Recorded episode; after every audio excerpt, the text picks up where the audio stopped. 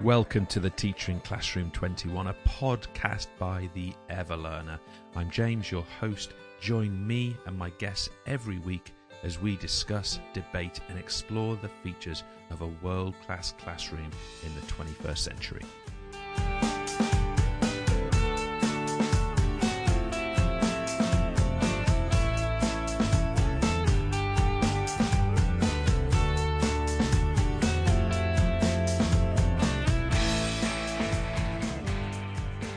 Welcome to the Teacher in Classroom 21 podcast.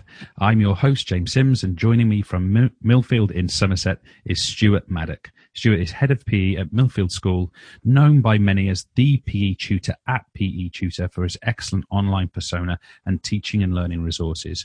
Expert in the use of technology to teach and to learn, an ever learner pioneer, and importantly, Stuart is also a friend and a confidant to me and the rest of the TEL team. Stuart, welcome to the show. Hi, James. Thank you very much for that lovely introduction. It's a pleasure to be on the show. Well, I, I have to say, I've been keen and hoping to get you on for some time. And without preempting too much, I'm hoping this is very much the start of the conversation and mm-hmm. something we potentially we we will revisit time and time again. But all that being said, all that being said, let me ask you a first question.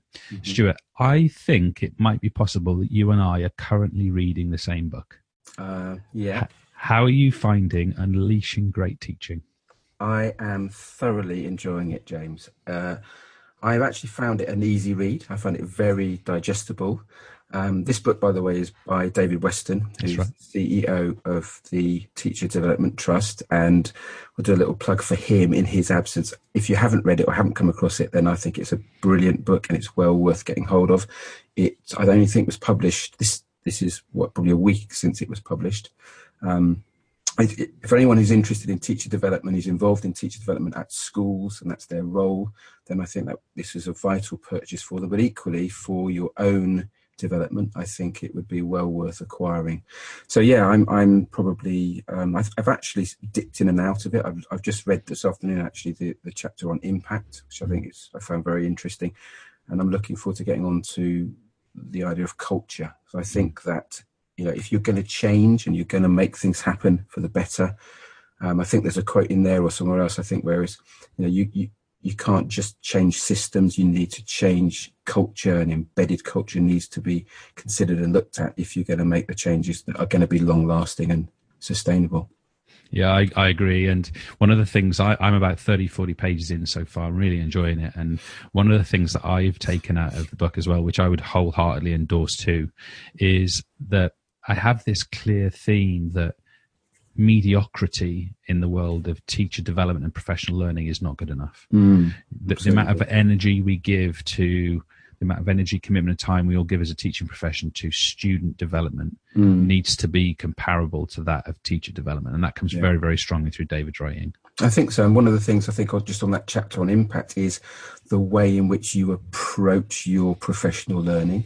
I think in the past, previous models have been, or the kind of assumed um, knowledge is that you you want to develop yourself as a teacher without focusing on the impact of your individual students. And I think what his angle is saying is, um, okay, how what do you what do you need to do? What do you want to do to help students that you are already teaching? And you work from that premise, and you work backwards in terms of your your own development to, to help to help those those that you're in the classroom with. And it's a subtle uh, mind shift, isn't it? Because by ensuring that you are aware of the intended impact, you're starting with the end in mind. Mm. You're, you're doing that classic NLP thing of starting with the end in mind. Also, I think the clever aspect of it is that as the person con- uh, experiencing the professional learning, you're also going to value that experience far more highly because it's got direct implications Absolutely. for what's going on. Mm, you're investing in it with, aren't you? And if you've got that child pupil for one year, two years, perhaps longer, that you know that you can really make a difference to them, then absolutely you want to do that rather than just be perhaps proficient in a particular practice that might not have that impact um, where it's required. Well, I'm going to put you on the spot here, Stuart, a little bit because not not least because of you and because of your intervention. I'm actually interviewing David, who I should say is one of the two authors of the book. Of course, there's Bridget Clay too, and I'm I'm interviewing David midday on Friday, which is two days or a day and a half from now. Which mm-hmm. so so I'm hence as well. I'm reading pretty rapidly to make sure I'm covered. Um, but here's my question to you: During my interview, on Friday. From your reading so far, what do you think I should ask him? Oh, crikey. Ah, ah, that's a really interesting question. I, I'm, I'm thinking about the chapter which I've read, which is impact, and how you probably get to the decision makers, the those responsible for leading on professional learning, that they understand that it's about the student that it's the impact on the student rather than the wholesale. I mean, I think we've all can can relate to models of CPD where at the beginning of the academic year or the beginning of the you know, January term, we're all in the hall together and it's one size fits all, which is actually probably has minimal impact for even you know the teachers as well as the students. It's, it's about how you change that mindset. So that would be the question I think that might be interesting mm. to ask him. He, he makes it very clear, or they make it very clear about the the relevance and the significance of that, but it's about what question would you ask maybe to to ensure that that focus changes. Interesting. Well, I, am gonna I'm gonna take exactly that, and, and I'm, I'm, gonna take that to David on Friday. It's I have to say I'm super nervous about that particular yeah. uh, interview because uh, he's he's he's someone in many ways. While it's never good to want to go and impress people because you always end up fumbling over yourself if you yeah. do that, he's someone that I would I, I really want to get the best out of. He's someone I want mm. to really ask sharp and relevant questions to. Absolutely. Um, Stuart, Stuart, sorry, go ahead. Go ahead. No, no, I was just going to say the other thing that, that I I was aware of the teacher training, uh, teacher development trust beforehand, and I've had previous colleagues who've been involved in, you know, uh, teaching and learning as assistant heads, etc. So one of the things that they do at the the development trust there is the CPD audit, which is really worth looking at, which is, you know, how well your school is equipped um, for the provision of CPD. Um, so that would be something that I'll certainly be looking at with my colleagues, my place of work. Really interesting. Now, many people are going to know you, Stuart, for your work in PE. They're going to know you as this online character producing beautiful resources. We're going to get to that. But a lot of what a lot of people will not know about you is that you're an actually experienced international teacher. Could you yeah. give our listeners a little insight into that? Yeah, th- uh, yes, I will. I spent the early part of my teaching career in Japan, and I went out there. This is this is going back to nine, the early 1990s, James. Um, that still seems like a modern number to me, 1990. I know it's probably not to me. I remember the date really well. It was 1991, December the 7th. I went out before Christmas thinking, what am I doing? Leaving my family, leaving my home and I went to teach English as a foreign language out in Tokyo.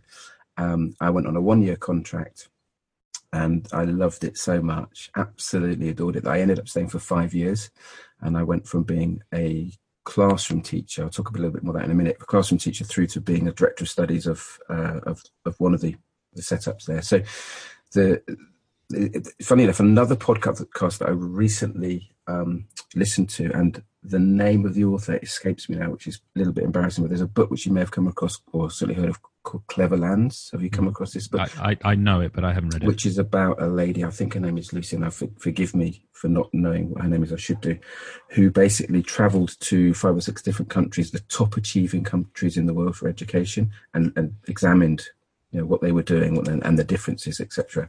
So in Japan, um, they have uh, if the way they learn English as a language is very much like a science, if you like. It's quite formulaic. So you'd have a big class numbers, 40, 50 students perhaps in a class, and the teacher would mainly be teaching um, Japanese, be speaking in Japanese, but then once in a while they come come out with some English constructions, etc.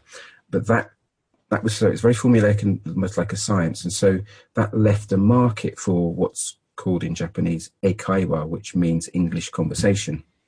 And because there wasn't the opportunity for students to talk and use the language in school, they the the market for it's a private organisation to come and spend an hour or half an hour or whatever it was with English speakers to develop their language. And so that's where my teaching started. And um, absolutely fascinating. I, I, really, really enjoyed it. I, I love the Japanese people, the culture, and the language. And I, I know that you've obviously also, also had experience internationally. And I, I'm a real believer that if you if you have the opportunity to go abroad, absolutely fantastic. But if you if you learn the culture, so if you learn the language, if you get to know the people, then you obviously get to know the culture more. You can get really embedded in in your existence, and then you get a huge amount out of it. Absolutely, so much out of it. And I think that my time in Japan teaching, even though I didn't know it at the time, definitely had a very strong influence and shaped my almost foundation and philosophy for my teaching now. Mm. Um, in the sense that it's, it, all, it might sound quite contradictory, but in Japan, you may be aware that it's a very much a group group culture. It's all about the group, and um, there's a little phrase for that which is called they say nakama, nakama which is within, within the group, and the group's almost more important than the individual. Mm. Um, so I, I, was thinking, okay, how, how can I use that with regards to my teaching over here? Now, if you, and I know we've discussed this before, if you think of um, one of those activities like numbered heads together, yeah. okay, where you where you have four or five in a group, and it's incumbent upon the group not to leave anyone behind, and every single person in that group must answer the question. They must know the answer to that question, and then that's the same sort of idea that I want to make sure that in my classroom nobody's left behind, and that we all have a collective responsibility to ensure as best we can for even the, the least able to be able to to be up to speed and and um, yeah, and I'm pretty sure, and I've, I've, obviously thought about that. That that's come from my time in Japan.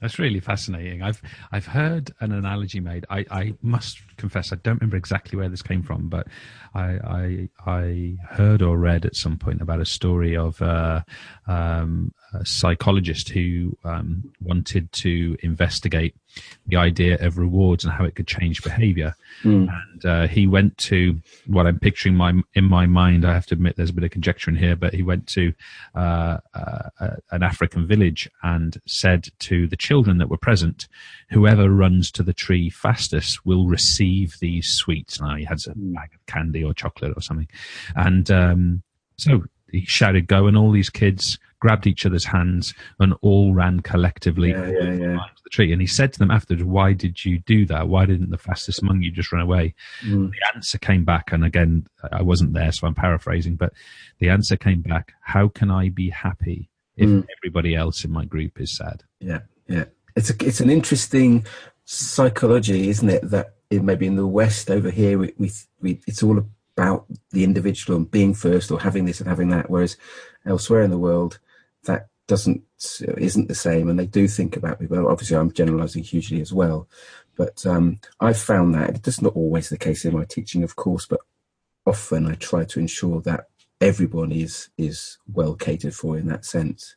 Yeah, and we're we're very. I guess if we reflect on the the period of time in which we've lived, Stuart, you and I are relatively close in age, and we we we grew up in the 80s or we went through our uh, big chunk of our lives in the 80s a time of material developing materialism and individualism. And we we've been told a story that we have a stake in the education of some people ourselves and those in our immediate proximity maybe the students in our class maybe the people in our school. Mm. and one of the things i try and remind myself about is that i have a stake in the education of all people. Yeah because I ne- you never know where that who who is the person who's going to find the cure for the disease that I have when I'm 79. you know, who could that be? And I, mm-hmm. I like to think about that in the societal view, or at least how I see see the world. And I think it's like exactly what you're saying, but it broadens it out to a to a greater degree. Mm-hmm.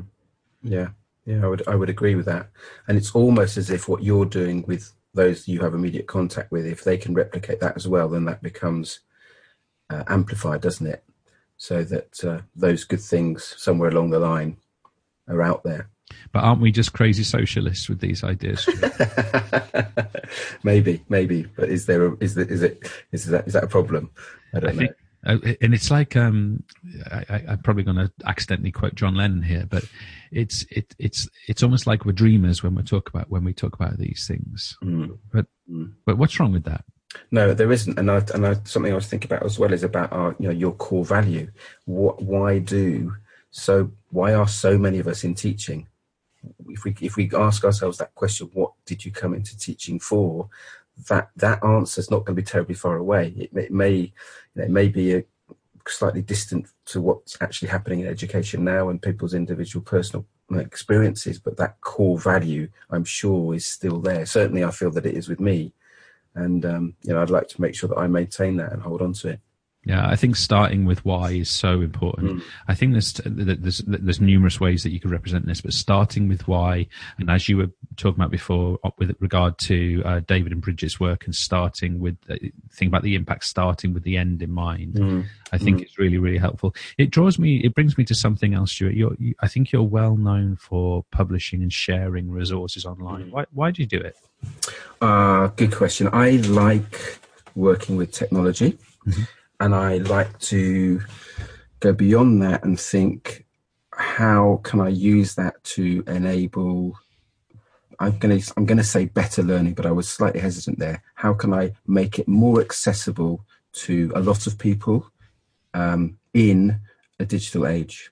So I think what I'm looking at is okay I've got some knowledge I've got some experiences. It's a, almost like a hobby of mine. I spend a bit of time behind the scenes learning you know new software packages etc but I I also think, well, how can we apply that to modern education um, rather than just doing a the same thing over and over again, and b um, new things um, you know, slightly differently, but not um, using the technology to its best.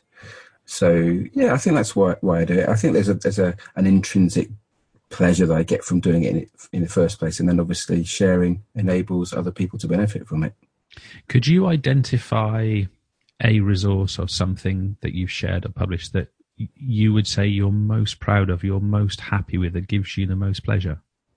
I think the resource that I created for the OCR AS and A level EP, the oral task, I think we refer to it as, um, was was the one which I, I really enjoyed putting together because I was learning at the time. That that software package is called Storyline, articulate storyline.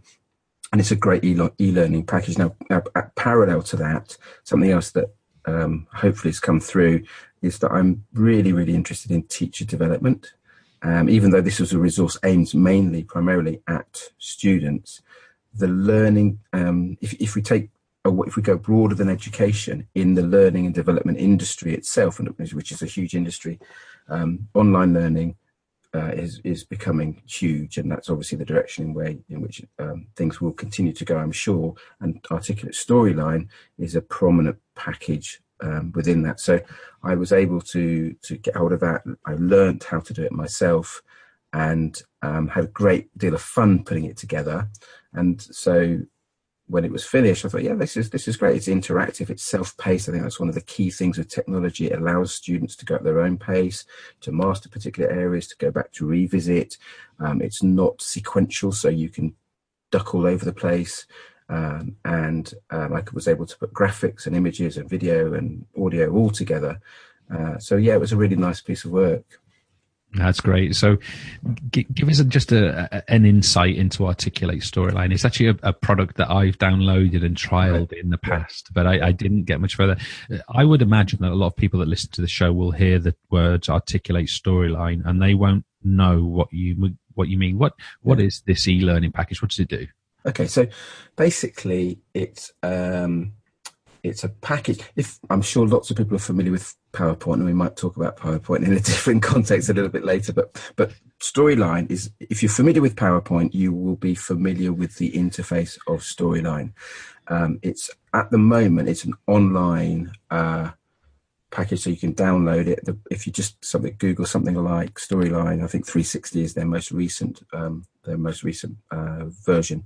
Um, you create um, online learning through it could be importing PowerPoint slides. There's much, much more to, to it than that. You wouldn't want to. I mean, you really wouldn't want to just get your PowerPoint slides and put them onto Storyline and go there. I've converted it into um, either online learning or blended learning. There's huge. There's so much more to do, do it than that. But you can import, as I said, audio. You can have video that appears and then disappears or freezes and then you have questions that can be asked you can have quizzes integrated into it um, and I've found, I, in fact, the, yeah, probably the resources I've used most with it are, have been the uh, interactive drag and drop uh, resources. So, for example, if I know this earlier on this afternoon, you were doing leadership, weren't you, James? And you right. with the A levels, and you were looking at Chelladurai model. now, I've made that model uh, into a, an interactive drag and drop.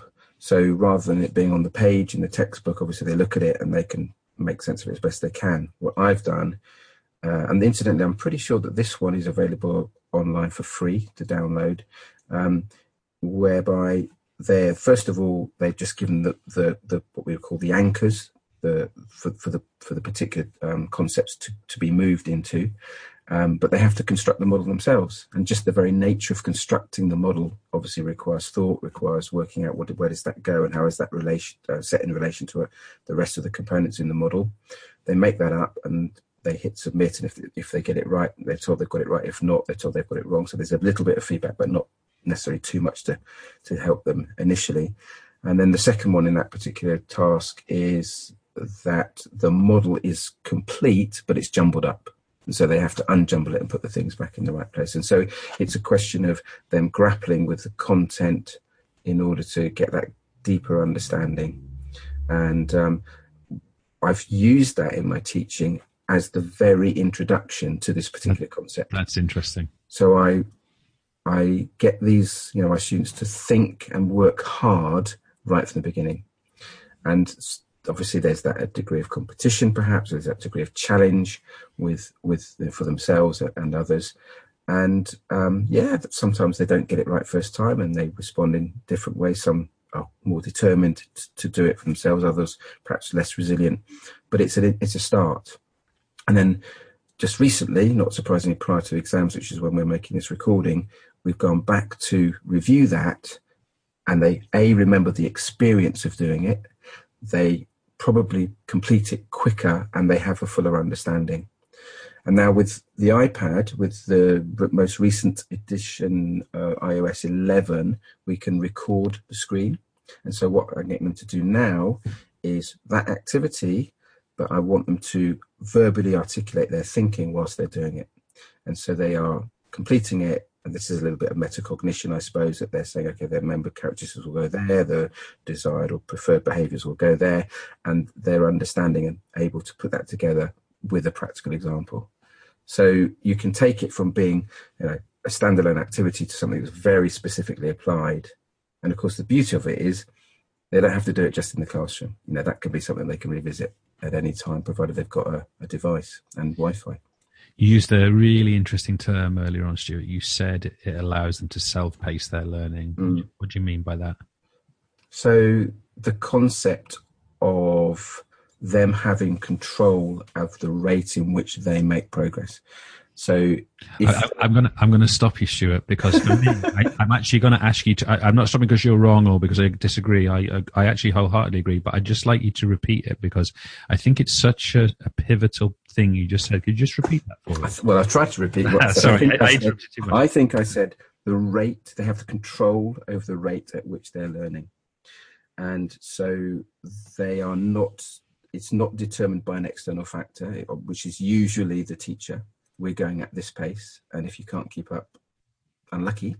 Um, it's they they have uh, the yeah the control. So if they're not sure about something, they can either pause a, a tutorial that I've made, or they can take their time and really think about it without feeling you know if they don't. Just, we we hear this, we're aware of this as teachers that if if someone doesn't get a concept towards the beginning of the topic and they're still paused and they're still mentally processing that particular point anything that follows after that is lost because they're still grappling with that first point. So in the self-paced model, you, you don't have to worry about what's going next because you can you can pause there and say, right, this is what I need to get grips with before I go on, and there's no pressure on me to try to keep up with everything else. And so, yeah, that's that's how I see the self-paced model in that in that regard. So let me play devil's advocate, Stuart. Someone's going to hear that and they're going to say, "Yeah, but they'll they'll never get they'll never get finished. They'll never be prepared for their exam in the end." How would you respond to that? I think the one definitive is the time for their exam, but it's what you do between. And again, this is about working backwards, isn't it, James? We know that okay, on May the twenty second in the morning is the psychology paper. Okay, let's work back from there. Um, and in the in the traditional classroom model, we would argue or we would say, okay, well, we, have done we've done attitude now, we've done personality, for example. What actually means is the teacher's done it. It doesn't. I've, I've delivered it. Yeah, absolutely, it's been delivered. We've done that. Chalk that often. You know, even I'm guilty of that with my team. We have a spreadsheet, and we when we've when we've covered when we've covered the particular topic, we put a little green box in a in a spreadsheet to tell us, oh, we've done that. But that does not equate to the students having mastered that. And so I think my response would be, yeah, we work backwards from that definitive point and we give the, the students have that opportunity to use the time they have available in order to to get there. And they go there as some of them will, will, will go at different rates they'll go at different places. Some will grasp it quicker than others but others will have that opportunity to to get there one of the beautiful things that I perceive about what you've just talked about is that the resources and the experiences are not exclusive to the classroom. So that so that pacing, that self pacing, is of course a classroom experience, mm. but mm. it expands beyond the classroom. Is that fair? I think that's right, and I think perhaps one of the challenges that we all might find looking at this model is in encouraging and ensuring that that teacher that the students actually take that time outside of the classroom. I think um, I was listening to uh, another one of your podcasts with Gary Sullivan, Gary Gulliver. Gulliver. That's right. Australian guy. Really good podcast, by the way. Anyone listening to this, it's, it's, worthwhile going to listen to him as well from Australia. And he was talking of this notion of conditioning. He mentioned that quite a number of times, didn't he? And I think one of the probably what's incumbent upon us is if we're going to get and the students are going to get the best out of the self-paced model it's about redesigning and as you say reimagining education reimagining what they can do and almost unpicking the the tradition and the very embedded conditioned approach to which they are used to education education being done to them perhaps mm. such that they can go out and make best use of those resources it's not that they don't use the devices because I think we, we all know that you have to only have to walk up the high street. Uh, young people are they're, they're glued to their devices. It's there. It's about them using that those resources effectively. Mm. You know, well, I think. I, I agree with that. I think I think we look at device usage with young people and we, we see almost like a demonic state of being, you know, hmm. people zombified onto their screens, but it's also a, a real source of power and access if it's mm efficiently and effectively. And what I think is really interesting about your work, the resources you've described already in in in this recording, but uh, more broadly as well, is that by their nature they are available. You're effectively making your classroom available everywhere. That's right. That's right. And and I really try to encourage my students to do that, go beyond the classroom to access them. Okay, so this brings us really, I mean, it brings us round to the whole conversation about IT in, edu- in, in education, Stuart. So, so look, I mean, whether someone's listening to this and they're in a bring your own device school or they're teaching in a, a classroom that's got computers around the outside, it, it, from your perspective, as someone who's trained in this area as well, mm. what do you, what do you believe is the role of, let's call it computer technology with, within education? Um, it's a really interesting question, James, and I'm going to be a bit naughty and I'm going to throw one back at you before I answer that, if I may, because the header for your landing page on your website, the Everlearner, says um, hu- humanizing, using technology. What what is it? To humanizing technology. What does it? Yeah. What does it say? Using technology to humanize every classroom. Okay, so I I would be really intrigued as to what that what you mean by that. Okay, so for me, I think that what we've got in a traditional classroom, let's say a non-technology based, and when I talk about technology, I, I should uh, qualify that by saying I'm not talking about technology like uh, you might use a coat hanger to hang your jacket or a yeah. fork to I'm talking about a, a modern silicon based, some kind of computer technology mm-hmm. device or a tablet or something like that. So my view is that the traditional model of education, which broadly could be, uh, and by the way, with many exceptions, but broadly could be summarized as all students facing in one direction, all mm. taking educational experiences as a group at one pace, uh, with um, knowledge and skill being passed from the mind of one kind of master figure, the mm. teacher, into the minds of many others at uh, a rate which is suitable to the teacher and more importantly to the system yeah.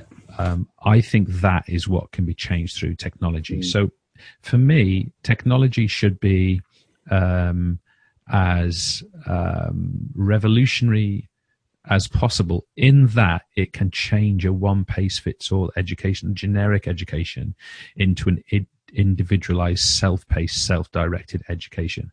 Yeah. F- furthermore, it can take uh, the average, let's somehow think of the average student in the average classroom with the average teacher in the average su- subject.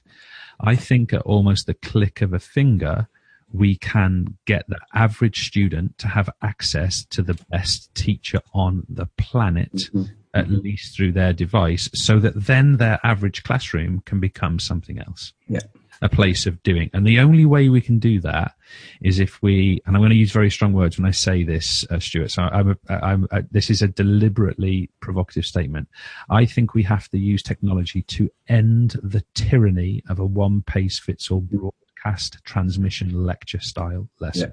Yeah, yeah, yeah. And I know your that's your whole underlying philosophy, isn't it? And I, I know that's uh, that's the bedrock of what you're what you're doing, which I I completely agree with. So for me, I think what you have said is absolutely right. I, I wouldn't disagree with that. And I think we use that where in my place of work um, relatively well. I'm also really interested in taking the affordances of technology devices and enabling students to be really creative and grapple with and apply knowledge in ways in which wouldn't be possible without technology. So you know, for example, in, in recent years, you might have, let's say before before tech, um, devices, etc., we might be handwriting essays. Now, what we might be doing is with laptops or Chromebooks or whatever we're using is doing the same thing, but we are typing those essays, which is which is a step forward, but not revolutionary, if you like. Um, what I would I'm really trying to do and I think you'll relate to uh, an example I use with green screen, which we might talk about in a moment, is taking or giving or allowing the opportunity for students to take knowledge, take their understanding, and apply it in different ways, which would not have been possible without the use of technology. So um, you'll remember I um, we were doing some work on joints, all the different joints, and I tasked uh, little groups, small groups, to come up with essentially a film where one student in each group was in front of the, the camera and we had green screen behind, and they made a video um, talking about the different types of joints, and it worked really, really well because it was it was almost like project based learning, and that's where I see the real beauty of technology going beyond um, simply doing what we did it previously, but just in a different interface. So, where does that leave? It's a really fascinating um, description. Where does that leave something like the notion of a subject? Because project based learning, almost in its essence, ends mm-hmm. um, sort of it, it, ends up covering a whole a much wider range of experiences. It, it sort of dissolves the lines between uh, PE physiology and biology. It dissolves yeah. the lines between yeah. organic chemistry and mathematics. Mm. How, how do you feel about that? I think that there's scope for it, but I think again, you've got a very traditional model, and the model I'm talking about now is modern, uh, is traditional education, and that this idea of we we package, don't we? We package subjects up into parcels of time, and we have five or six parcels of time, and we do a series of learning, and we say they're going to get to a certain point in 55 minutes or an hour. And I think there would be a lot of unpicking that would be required, and a lot of forward thinking teachers, I think, to enable that to happen. And I'm not saying it doesn't happen. I think it actually there is practice around the country. Certainly, um, in America, there's quite a bit on um, of, of a, a, focus on project-based learning. Um, but I think probably like a lot of things in education, the first thing that we need to do is look at our own biases, our own structures in our own thought patterns and and, ha- and unpick those and dismantle those mm. before we can go to somewhere new. And then we have to ask the question: by going somewhere new, is that actually better or is it different? And you know, what's the value? And ultimately, what's the impact on the learning for the student? So, as my experience of that particular project was just within the classroom and it worked, but it was still there was still a framework within which it was certainly contained, mm. if you like. It's it's a really interesting. I I spend a lot of time thinking about this idea because my my mind has a bit of a tendency to to to drift into uh, future planning and imagination and what could be, and it's it's kind of I've always been that way really. Mm. but it, I've almost found a niche for it to be useful for me these days. What I think may happen is that or what I what I currently believe is the right thing to do. Let's take let's just broadly consider it to be some kind of alternative educational structure. My my view is that there's one methodology which is to change all of the current protocols and procedures and to and to and to, and to take schools and uh, colleges and teachers and systems and, and effectively gradually ch- change them over time, which would be a very mm. challenging thing. The alternative to that is to create a secondary system mm. make it so effective and so compelling that by the nature of the success of that, that this transition from one to the other will be extremely rapid. Mm. Mm. Now, I I personally think if you if you take into the whole collateral of the situation, all the people that would have to consider as invested members of that, not least young people being born this year, last year, the year before, that is the most effective method of getting new set of behaviors and breaking old assumptions is to create something completely runs completely in parallel to the current model mm. and just make it so effective, albeit with fewer numbers that the transition to to that way of doing things will be much more rapid. So, James, what what do you think would be or are the barriers to that happening now? Um, there's a few. There's a few big ones that I think people, not everyone, would identify. But the, the first one is capitalism. Mm. Because in order to create that alternative, you have to have commercial success, mm. and to have commercial success, or, or, you need an unbelievably wealthy backer. You know, the, the mm. Khan Academy with Google and the Gates Foundation is perhaps a, an anomaly in that area. But um, you, the issue with commerciality is that it's very, very effective at making the organization trying to achieve that um, chase money. Mm. Because of course, to do more, to employ more people, to, to build a network out wider, you have to make money. And to make money, you have to chase the market. Mm. So it's again, it comes back to the point uh, you mentioned before, which is having a, a, a, a central value system mm. that has to drive everything that you do. So for, so for me, the capitalistic structure is, is or the, at least what I see now, is not the best equipped at bringing this about because mm-hmm. there's too many short term wins and there's too much structurally invested money in public education. And where would you see the exam system fitting in to that? So I think the exam system has a lot of advantages at the moment. So we we have uh, we have some choice in exams, which I think is good. Mm. Um, but basically, the way let's let's say that we we completely reconditioned the way uh, schools operated, so that any individual could take any qualification at any time, mm-hmm. um, depending on the rate of development they're making in a particular area it would work exactly that way that the exams would be available continuously and would be available on any day and would be available to any individual who themselves believed that they were ready for that. When they're ready for it, absolutely. Yeah. So batch examining dictates that we have to put the system before the individual. Mm. Um, or, or it could be a representation that we put the system before the individual, that the individual has to fit the system rather than the system fit the individual. Mm. And what I believe we could very, very easily achieve is a system whereby um, certification, qualification, examination could come at a self-paced rhythm for uh, for the learner. Now, that's not to say that people wouldn't do it in batches because the nature of logistics and organizations would be that they probably would. Yeah. Um, But I'll give you a good example. We we we're very intrigued uh, about the the possibility at the moment of a one year A level. Um, so for, if you think about the concept of an A level course in, in the UK or in or British schools abroad, the idea is basically going to take two years. You're going to be in a classroom for, oh, it's about 18 months, 20 months. Mm-hmm. You're going to be in a classroom. At the end of that, you take your exam. Maybe you do an AS in the first year, maybe you don't.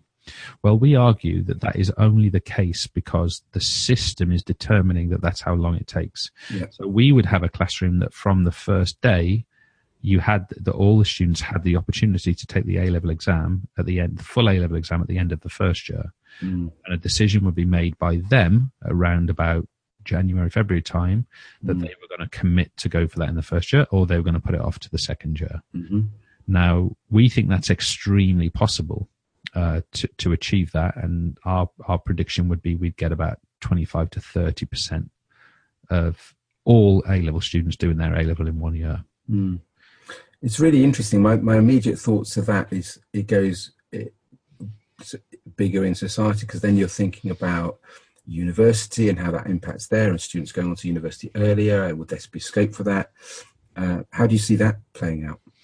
Yeah, well, I think in the immediate period, we'd have a situation where, let, us say, a student did three A levels, which is pretty average today, and um, they did they qualified with a high grade after one year on one of those A levels. That is going to provide very strong evidence to a for a, a UCAS type, type application to go to university. It's going to mean that those individuals are probably going to get better spots mm. universities. It's also going to mean that those individuals theoretically either could um, study another A level in their second year, but why would they? Why wouldn't they start studying their undergraduates? Yeah, yeah, yeah. If they're ready for it. Yeah. Because because the lines between are assumed, they're infrastructural, and they're institutional.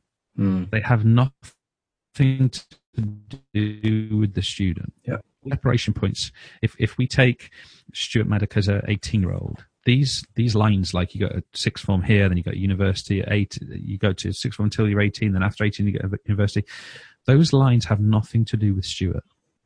Those lines have to do with an institutional and infrastructural assumption. And i would argue that technology has the capacity at least to dissolve those lines. It won't remove them altogether because human growth and development probably does have some kind of typical rhythm Mm. It's really interesting because if you think about you get to a point post school, even post undergraduate, then what you've just described, you could argue it is already in existence to an extent. If you take, for example, the Open University and other online opportunities, then you can do that because you've got that, that greater freedom. It's just that structure, as you say, that we are tied to as younger, younger adults or students that we have to adhere to. One of the things that concerns me, if if I take if I step back and look at our society, there are a number of things to be joyous about, and there are a number of things to be concerned about. Mm. One of the things that I believe we should be most deeply shocked and concerned about in our society, um, and people will know other obvious examples of what that, what I'm about to say could be. Uh, you know, there's whether it's inequality or war, or you know, those things, of course, but just somebody explain to me sometime why education is only available to children. Mm.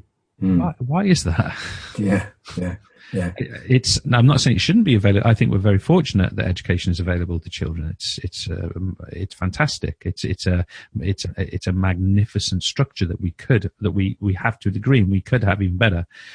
But why are those opportunities, resources, experiences no longer available once you happen to get past a certain manufacture date?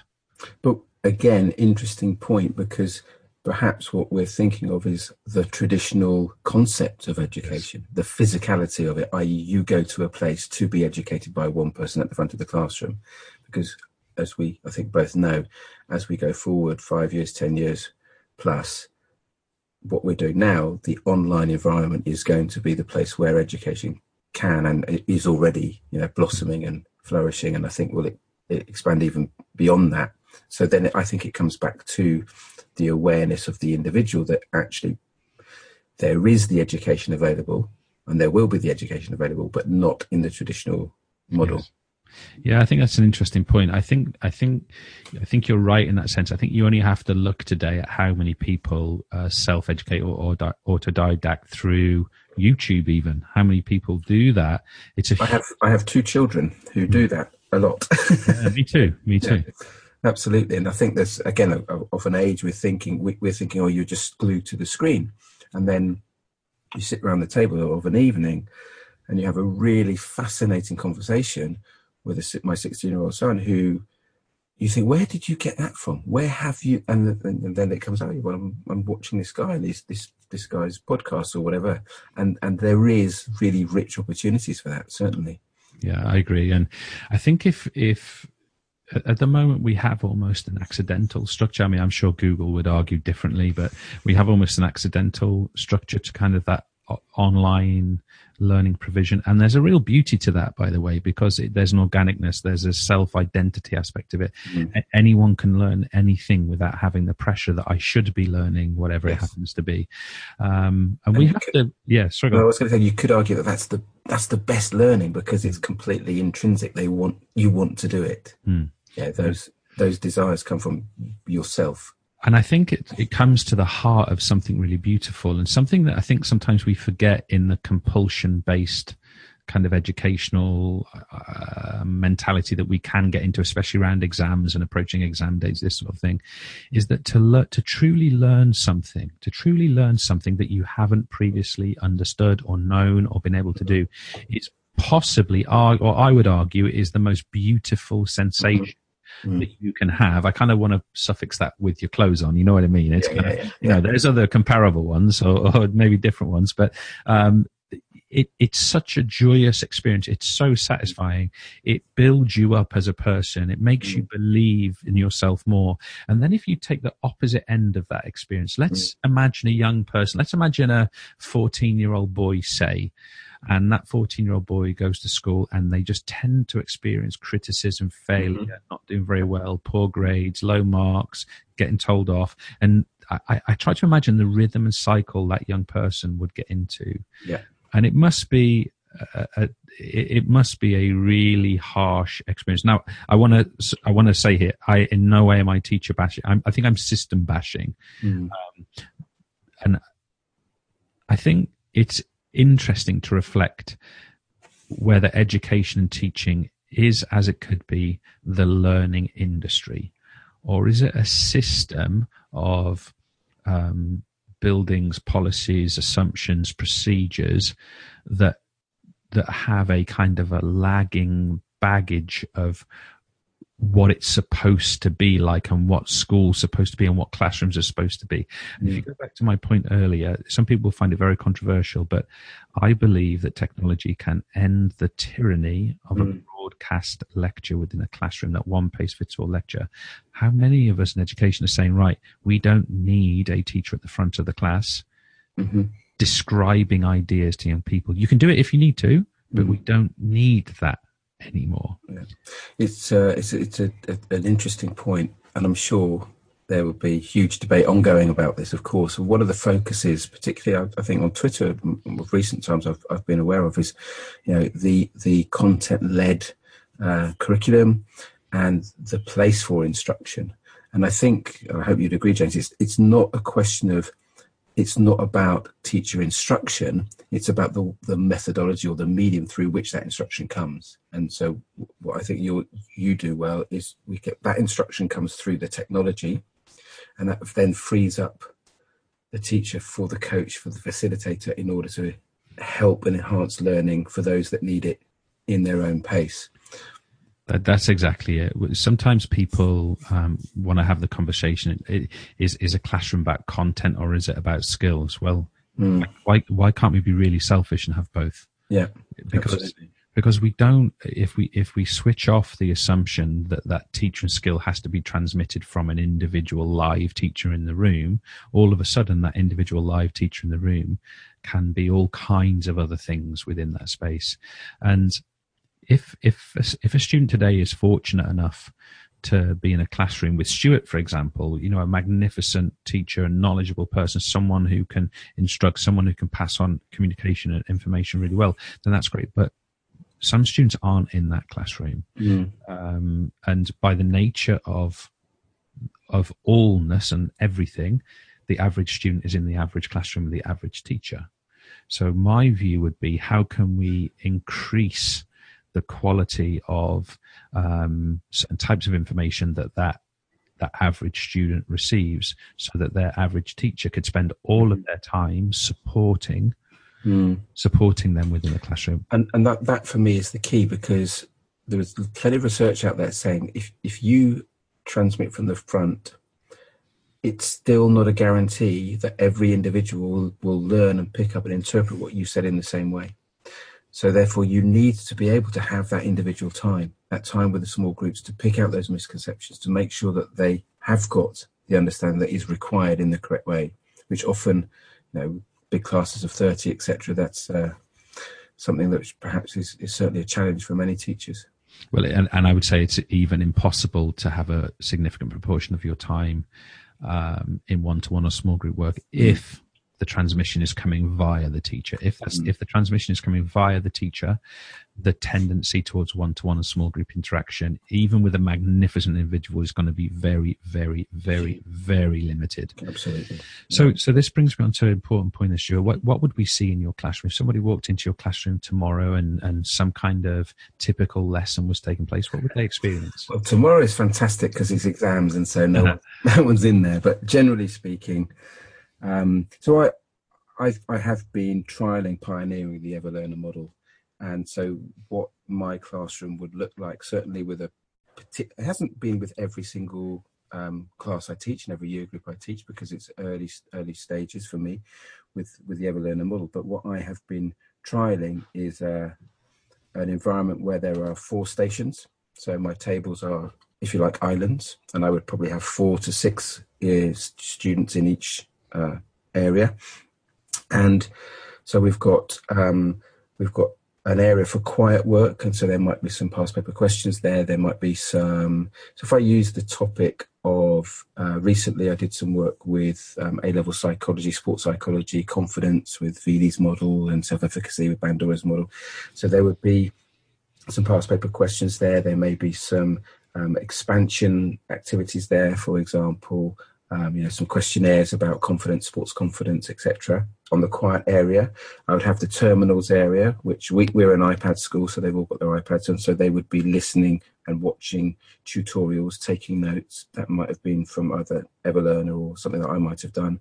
And then you've got a more creative play area where what I'm encouraging the students to do here is to take the knowledge that they have and apply it so again, I, I in this particular context, I asked the students to create a, a, video and then upload that onto a great website called Flipgrid, which mm-hmm. uh, listeners may have come across. It's only three minutes maximum, so they're literally just showing their knowledge with practical examples there.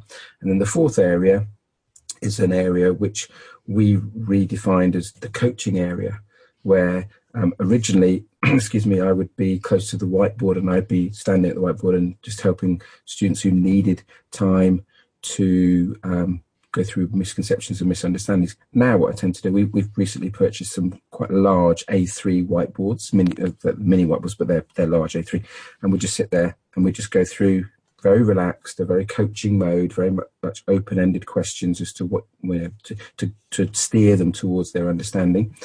Um, and that's the beauty of it because I I have the time, if you like, I'm buying the time to spend with individuals, either small groups or one to one, to enable them to ensure that the impact I'm making is is is right for them, that they've they've got that understanding. Um, there's a huge amount of activity, I would say, in most of my classes, and um, not always because it's not perfect, but limited, increasingly limited front of house transmission. It's really fascinating, Stuart. So I, I, can already see what the students get out of this. They they have flexibility, they have self direction, they have time, they have resources, they have you importantly that they mm-hmm. can do one to one when they need to. But what about you, Stuart? I mean, how, how, how, do you feel in that space? Because I'm assuming this is not what you were doing five years ago. So. No, absolutely. I wasn't probably doing it even 18 months, two years ago. And it's really interesting because um, as I have been doing this, I've been taking some notes and reflecting on what I'm doing. And I was just I was just reading through recently, and I I made a note that I felt incredibly uncomfortable, and I think also did the students did as well. The students felt uncomfortable because it was an an unfamiliar situation for them that they were not facing the front. There wasn't Mr. Maddock um, delivering to them, teaching them, and it was okay. You're on your own to the extent that you know, you're going to do some of your own learning, learning for yourself. I felt it a challenge because it's actually quite difficult for probably most teachers will relate to what I'm about to say. It's not necessarily being quiet, but it's you feel that you want to do something. You want to you want to go and just help them. When actually you had to pull yourself back. At least in the early stages, I felt that I, I had to disconnect in that sense because let them get on. If you set up those activities and structures properly, then it should take care of itself the, the, the work that you're actually doing is behind the scenes, under the bonnet, so to speak. It's all done before, so that when you're in the classroom, it's a self-running uh, machine. Is probably not the right analogy to use, but it's a self-running system. Um, what I think I found, or what definitely we found, was that the students were a little bit reluctant initially to come to me in the coaching zone. And I think on reflection moving forward, I need to be a little bit more proactive in encouraging them to come just as a check in. And then from that initial check in, okay, let's have a, and it could be me quizzing them just to, to show the depth of their knowledge and understanding, but equally it would be a diagnostic for me to say, well, okay, that isn't quite where we need to be, and then help them along the way. So that would be something that, um, I would definitely be looking to to do as we move forward. But it's a very strange um, environment actually to find yourself in, James. And I think anyone who's listening to this and thinking, I'm really interested in this model and how I might do it, you have to overcome those urges as a teacher, especially if you've been doing it for X number of years, to want to, uh, I was going to say interfere, but just, just to, you've got to let them be. And then I think you also, you've got to create an environment which is safe for them to know that they can do their things at their own pace, at their own time, but come and find you and help for help and support and guidance as and when.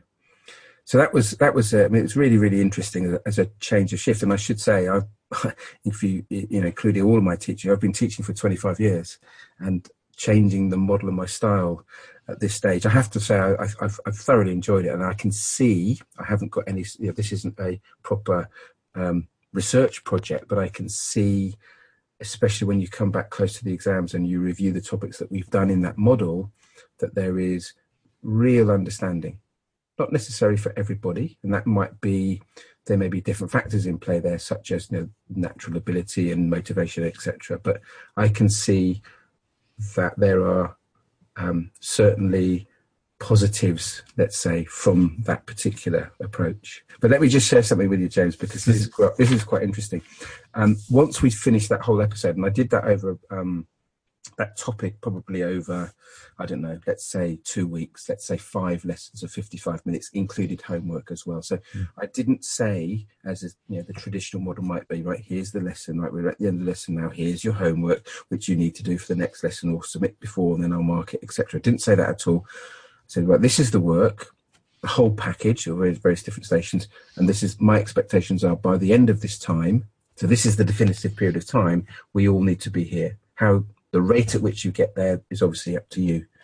Um, I kept a little kind of um, spreadsheet on. They they checked into me when they'd finished each task, mm-hmm. so I knew what they had done. Because what I was keen for them to do was experience all all of the certainly the three, if not the four, if you include the coaching area um, activities. So I didn't want them just to do the the terminal tutorials. I wanted them to do the mark, the mark schemes, which incidentally they then self-assessed with mm-hmm. uh, past paper questions and mark schemes. And then I wanted, I thought it was really important that they go and then apply that knowledge because that's, if we're talking about exam speak, that's your AO3s, that's exactly. your application of knowledge. And, and, so if you, if you really, you know, if you do something yourself and part of these activities might have been you're going to teach someone else, that's really powerful stuff in terms of their understanding.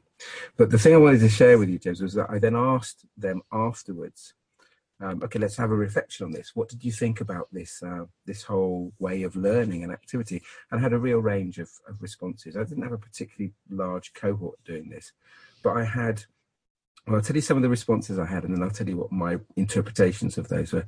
So I had one or two thought it was absolutely excellent, and they loved it, and they were totally engaged from the get go.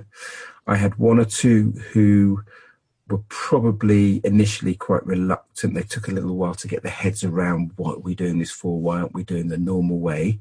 But actually got into it. Um, right the way to the very almost far end of the the the, uh, the, the spectrum, if you like. And one one girl said, "Lovely," she said, "So I think this is completely unnecessary." so why why don't you just teach us?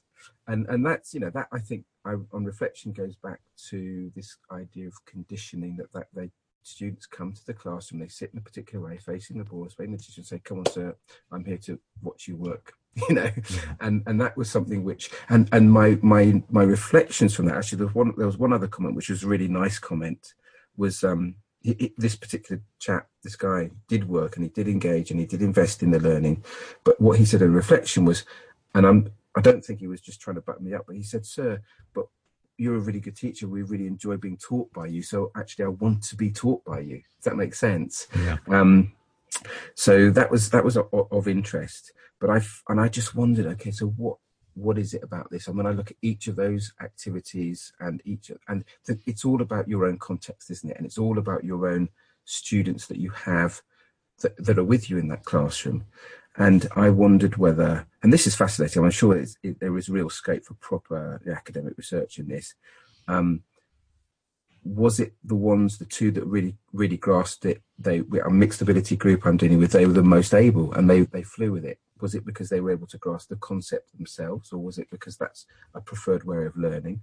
I had another student who, lovely, lovely girl, she said to me, So I'm no good at teaching myself and that for me was just a preconceived barrier that that she just didn't want to do it or didn't believe that she could do it and I had another one who really struggled and, I, and you know, in terms of sports psychology and, and, sport, and psychology classic exhibition of learned helplessness just mm. failure is inevitable i cannot do this without the support structures that i'm used to yeah. um, and so it, it, whilst you set up the model i think you have to be very very aware of the component parts and those that, which brings me back to the point i made before is actually being more proactive in pulling out those that need the, that coaching and that guidance and it, the confidence boosting that they can do this themselves.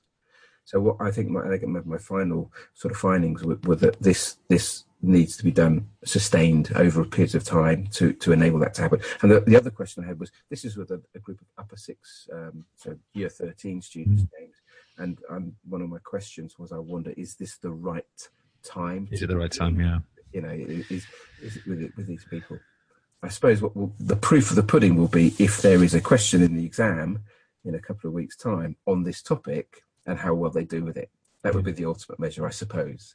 Uh, I I, th- I, think you you've done a real service for those students. So even for those students who uh, felt uncomfortable out their comfort zone, felt like they were struggling, that they've experienced something there where that they are self-reliant, they're managing their time, mm. they're working to deadlines, they're committing to their to their tasks, they're working to a level of mastery. I think that you setting up uh, experiences like that is really, really valuable for young people. And I have to say, on a, on a personal level as well, Stuart, just to pick up on something you said earlier, um, you mentioned how long you've been teaching for. I think it's 25 years, you 25 said. 25 years, yeah. And I also wanted to say thank you as well, because, I mean, it means a lot to me personally that you'll, um, I don't know, read or hear a lunatic like me talking about these things and even consider implementing them. That means an awful lot for me. So I, I also want to, I want to say thank you for that because I, sometimes in my work, I, I spend a lot of time in an office, spend a lot of time with a computer, spend a lot of time with a media tablet recording stuff. And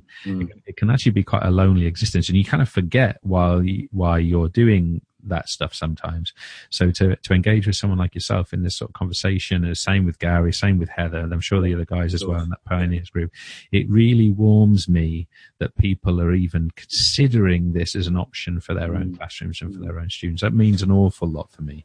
Well, I think, as you know, you, you were fortunate enough, I suppose that's the right term, to have met some of my students. Mm. And when I've worked with the year 11s to a lesser extent, you know, they, they, they embrace that as well. So, you know, it's, it's, it's, it's certainly something that I'm going to continue to work on and something which I hope to be able to take beyond my department into the wider, the wider school. Certainly, yeah. Um, if, if Mike were here, Mike Pryor, who's now our product manager uh, here at the Ever he mm. the the way he would answer the time point is is upper six the right time. Mm. His, his view of that is that broadly speaking, this model is already in existence mm. in, in primary and young yeah, yeah. primary years. And then it's actually in the middle years that it disappears. Because of course, when you go into university, okay, they've got their lectures and they've got their seminars and things like that. But broadly speaking, they're, they're, they're self-educating, they're self-pacing, they're self-directing, this kind of thing. And okay, sometimes that goes right and sometimes that goes less well. Um, but there's much less structure around that kind of student. Mm. Um, and so Mike would argue that the key to this is not allowing that to dissipate. Yes. Years. I, I mean, I, it's hard to be exact, but the, between sort of year four and year 11 somehow, somehow mm-hmm. that's where we seem to drift into this transmission model within yeah. within classrooms. So that, mm. that's how he would argue it. I want to I want to ask you uh, a question we ask all of our guests, Stuart. I'd like you to project forward uh, five years from now, mm. and I'd like, would you be willing to share with us um, one thing that you are absolutely determined that you would like to be the same in your life? It can mm. be professional or personal, entirely up to you. Yeah. And could you share with us one thing that you're determined to change? Or let me rephrase that: that you're determined will be different. Uh, yeah, no, that, that that's fine. I think the the thing that I am absolutely determined not to change are my core values. Mm. I think I'm a very values driven individual and a values driven uh, teacher. And I think that I, I'd like to think that people think of me as being someone who really puts the learning of the students at the core of what I do. And I would be really disappointed if I met myself in five years' time and that wasn't still happening. Um, something that I think I would like to change, um, or something I would like to be involved in more, is in a more structured way, be that in my own context, in place of work, or perhaps in a wider online capacity. I don't know, but the the notion of working with teachers and teacher learning and development, uh, either in a PE context or in a in a wider context. Um, you know, we know that there are huge pressures on teachers and all sorts of things in terms of retention and uh, recruitment, etc. I think that there's probably scope for guidance to help teachers to do the best they can. And with that in mind, I think that's something that i have become increasingly involved with. Um, although it's still at the early stages, is is a coaching role.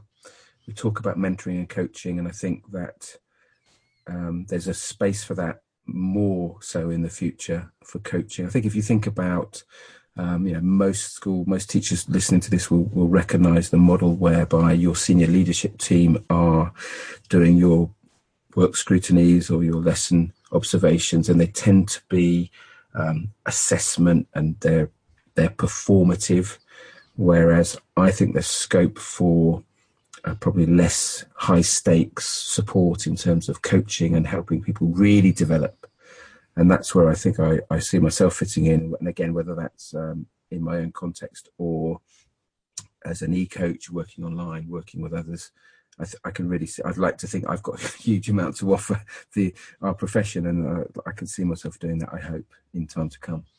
Well, it's it's really interesting. We we have some shared interests on that one, Stuart. I have yeah. to say. So uh, it's it's really interesting. Now, I'd like to finally ask you, reflecting, and this could be at any stage in your life, um, re- reflecting on educators that you've you have experienced yourself. Could could you share uh, with our listeners um, who in your life you've experienced to be as a great teacher? It's, yeah, absolutely, and it's really interesting what what we mean, how we interpret what a great teacher means, because it could be a classroom practitioner. But certainly in my case, when I was a, I don't know what we were all probably belligerent teenagers, weren't we? I wasn't. I was definitely not a model student at school. Neither was I. um, but what I was, not surprising as it now having become a PE teacher, is someone who thoroughly enjoyed sport mm. and was pretty decent at sport and was encouraged hugely to you know to do the best that I could. And so my someone who's who sticks in my mind as as being um, that inspiration for me was a, a gentleman called Jeff Martin, who was actually my geography teacher. So he took me through GCSE or O levels as was and A level, but he also ran the school cricket team. And, um, you know, I was in the cricket team for a number of years. Um, I went, I was lucky enough to go on an international tour. He was leading or part of that tour. So it was a, was a huge uh, influence in, in me, not just in the sport, but what sport can bring in the wider, you know, for the wider context of the wider world. And that has not has not left me at all. And I'd like to think that you know, you go into this profession and you never know, you don't know at that time, at that particular point of a particular day, that you are influencing someone or making a profound impact on them. But you'd like to think that in time, in years, when when those who've gone through your teaching look back, they might say the same thing about yourself. Yeah, yeah. It's, it's, that's really fascinating. I, I, I think that as as a circle, as a cycle, bringing mm. bringing that full turnaround is really interesting. Yeah. So, Stuart, that there are about a million things I plan to ask you. That we, I mean, if, if, you think, for example, we haven't talked really about the green screening work that you yeah we have we've barely touched on the role of sport and movement in education. That's we have, we have to come back to that because yeah. we're not just those classroom PE teachers. No, that's right. I, we also do a lot of practical stuff as well. So at some point we have to come back to that too because it's so important. Um, we've got lesson observations. Less lesson observations. All kinds of stuff. So I, am considering this very much as a part one of this experience. I think you've got an awful lot to share uh, with a wide community of educators, with, uh, and for that matter, for learners and for parents too. Mm it's really interesting. So I, I would be deeply honoured if you would consider coming back on. Uh, I'd be delighted to, James. At some point, and I'm not talking about the, in the distant future either. I really would like to explore this conversation further. I also want to acknowledge while we're here, Stuart, I also want to thank you on a personal level for all of the support that you have given me in the last three or four years. Um, mm. you, you, I don't know if you realize this, but, um, the first time I got a contact from Millfield that they were considering using the resources that I produced, I nearly fell off my chair.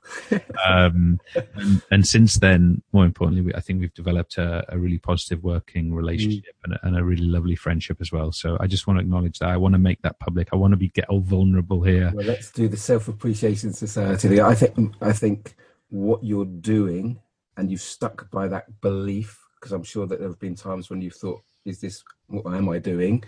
I think it's taking real traction, and I think that people, you know, I think um, it was again Gary said, you know, you're a genius because you're actually putting out there something which is an alternative, which people are recognizing is viable. And I think that we are maybe still in the very early stages, but we're definitely going in the right direction. Thank you. I mean, I, I, struggle with words like compliments to the gravity of genius, but I, I, I, I, really do appreciate the sentiment. But it's really heartfelt for me, Gary. I mean, it, it's it was what it was shortly after what I consider the dark days of what I've been doing that, mm. that we first had contact and, and, you first got in touch with regard to using our services. It, it, it truly meant an awful an awful lot to me, and um, you know, I really do want to thank you for that. But in terms of the podcast, we're going to, we're going to end things there. A huge thank you to you so a huge thank you to both of your children and to Anna, your lovely wife, as well, for even giving you the time to do this this evening. It really is. Please, uh, please pass on my thanks to them. Uh, we'll end the show here. Thanks. That's been a pleasure, James. All the best.